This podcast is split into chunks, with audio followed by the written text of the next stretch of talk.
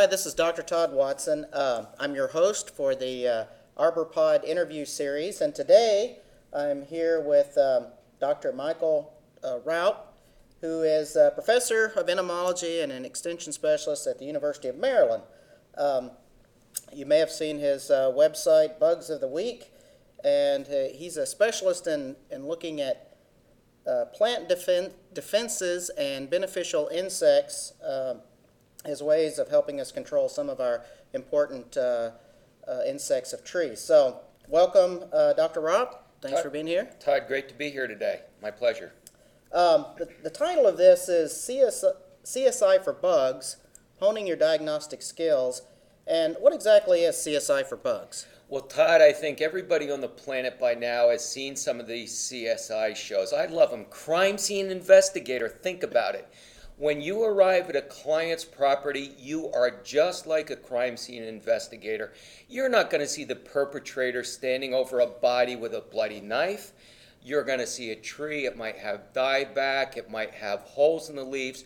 You're going to have to use those clues, that evidence that the bug leaves behind, just like a crime scene investigator would, to identify who the perpetrator is.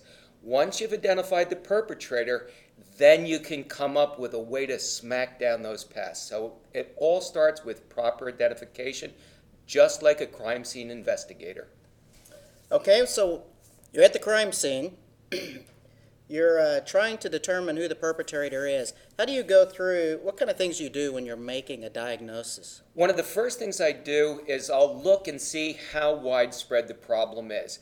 I want to see if this particular uh, injury to the plant, let's say it's browning, I want to see if it's just on one plant or is it on several plants. Now, if on, it's on several different plants, hey, this is telling me that this may be some kind of abiotic stress, in other words, a stress caused by the environment. It could be salt damage on roadside trees. It could be uh, somebody poured an herbicide, perhaps on the ground underneath these things. It could simply be a very hot environment and all the trees are showing heat stress or drought stress, something like this. So, the first thing I try to do is rule out these non living, we call these abiotic stress factors that are causing these particular symptoms on the tree. The next thing I will do, if it's just an isolated tree, now I begin to investigate a little bit more thoroughly. I try to see is the pattern of damage uniform across the tree or is it isolated perhaps just to a branch? For example, if we have borers in the bole of that tree in the trunk, it may cause dieback through the entire canopy of the tree. Whereas if we have a scale insect infestation or perhaps caterpillars defoliating, that may only occur on part of the tree. So now what I'm doing is I'm basically taking what we call symptoms, which are general characteristics of injury to the tree, and symptoms are non-specific. They could be caused by an environmental stress, they could be caused by a disease, they could be caused by an insect. So symptoms give us a clue as to what's going on. But now what we do is we switch over and we begin to look for signs. We begin to look for the actual evidence of the perpetrator. Sometimes it could be the perpetrator itself, it could be a scale insect on the bark, it could be a caterpillar on a leaf, or it could be the hole that a borer leaves behind as it exits from that plant. And this is how we combine the use of symptoms which are nonspecific signs of injury. We combine them with the signs that the insect leaves behind or the insect itself to arrive at the correct diagnosis. How is this information uh, good for an arborist? How can they use this kind of information in their business to do a much better job at diagnosing insect problems? Well, Todd, one of the things I'd like to do is keep it fairly simple. So, what I've done is I've put these different kinds of damage categories into five distinct groups. I like to keep it simple. I use a little mnemonic. I say there's one C, three D's, and something else. The one C stands for chewing. These are the chewing insects, things like caterpillars, sawfly larvae, beetles. One of the D's is discoloration. When sucking insects feed on plants, they remove chlorophyll. Leaf miners will remove leaf tissue. This causes the leaf to change from green to yellow or white. The next D stands for distortion. When insects feed on meristematic tissue, in other words, the growing tips of plants or on cambium, they will actually distort or deform the plant. That leaves behind a unique kind of damage that we can then tie back to the perpetrator. The third type of D damage is dieback. When we see dieback in a plant, we know that something very nasty has happened to the vascular system. Perhaps somebody's cut a trench across the roots of the tree. Maybe somebody compressed all the air out of the soil with a, with a bulldozer. Or maybe we have a borer in the bark of that tree that's destroyed the vascular tissue, causing dieback up in the canopy.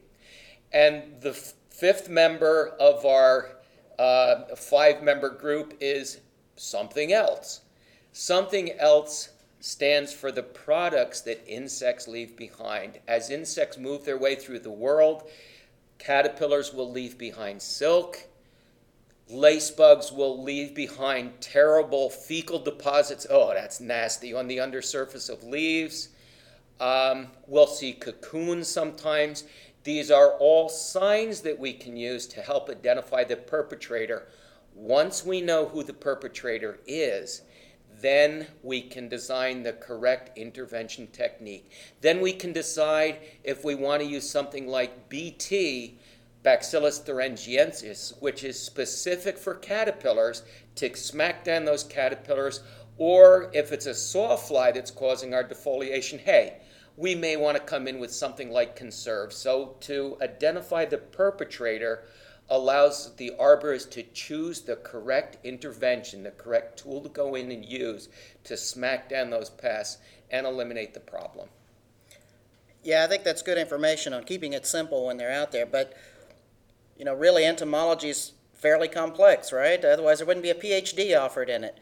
So, where can an arborist in the field go to get more information on identifying insects and even how to control them since that keeps changing so much. There are excellent reference books. I usually I use the internet very very heavily. There are wonderful books. Uh, the books produced by ISA, their guide to uh, plant healthcare is a wonderful reference. Of course, the Johnson and Lyon series.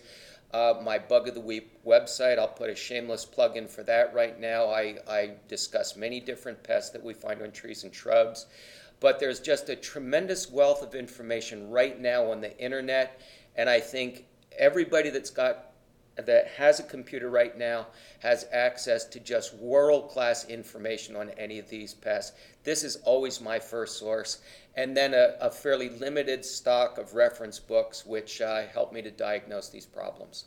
Excellent. Um, when should an arborist seek the help of a diagnostic lab or an entomologist? I think anytime you're not sure, I think the longer you do this work, the more experience you have, the more proficient you become. And this should be every arborist's goal to be as expert in di- diagnostic as they can possibly be. But hey, we all get stuck. I always walk down the hallway. When I've got something I can't tell what disease it is, I go right down the hallway to the pathologist and I try to get a diagnosis. This is how we learn. And to me, the learning part of this is the fun part of this. So anytime you're stuck, anytime you see something you've never seen before, and if you're not sure, always consult a specialist. Every uh, land grant institution in every state has an entomologist, has a plant pathologist. Many states have diagnostic labs. Even depend on the experts. The old timers in the field have a wealth of knowledge. So, within the discipline of arboriculture, there are wonderful experts that can help you with a diagnosis. It's always better to ask a question and get the correct answer than to be shooting from the hip and flying by the seat of your pants and making a bad diagnosis. That's when you get into real trouble, is when you make a bad recommendation. So, if you're not sure, always consult an expert, find help. There are people out there that are delighted to help you. Excellent. Okay, now I have a personal question. This is one that's been bugging me. Excu- Excuse the pun. No pun So, intended. That's right. I have a daughter that loves bugs. Came out of the womb wanting to play with bugs. It took me forever to get her to not pick up spiders. I have a son that'll scream like a little girl if you bring a cicada near him, where my daughter will grab it and tie a thread on it and make her own little helicopter that she plays with. So, I'm a, uh, I have a PhD in plant pathologist, and plant pathologists are weird. People that work with fungi and, and viruses and bacteria. You're a fun guy. I'm a fun guy to be with. So, um, but we don't deal with things that crawl and are creepy and, and that might bite you. So, when I look at my kids, I'm wondering, are entomologists, are you just born that way? I'm not sure. I think as a plant pathologist, maybe I had some childhood trauma, but as an entomologist, you're just born that way, or it's just something that when you're young, you've you got a really big interest and you saw someone talk about insects or someone taught them to you, and you uh, you just got interested somewhere along the way. Great question. There are three things that led me to this. Number one, my mother always used to tell me, turn off the TV, go outside and play. I followed that advice. I, that's how I began to love nature. Number two, when I was a kid, it was one of those years that we had the outbreak of cicadas, the periodical cicadas. I think my older brothers probably collected a million cicadas and they must have put them in my crib or my baby carriage. So, as little ducklings will imprint on a human being and follow them around, I must have imprinted on bugs because I've been following them around my entire life. Number three, I was a pre med major in college for a short period of time. I took a course in medical entomology from a crazy old dude at Rutgers. That guy was fascinating, and I began to study insects and enjoy insects, and I've been hooked ever since. I've been following bugs ever since, and I think bugs are just fantastic things. Awesome. Well, thank you. There's a lot of arborists that are glad that you uh, that you like bugs because you're uh, helping a lot of us try to figure out some of the uh, problems that just keep cropping up. So, Well, it's fantastic, and working with arborists is one of the true delights of my life. It's one of my very favorite things to do, and this is the best bunch of guys in the world. It's my pleasure. well, thank you very much for being here, and uh, for everyone listening, stay tuned for our next interview on the uh, Arbor Pod series. Thank you. Thank you.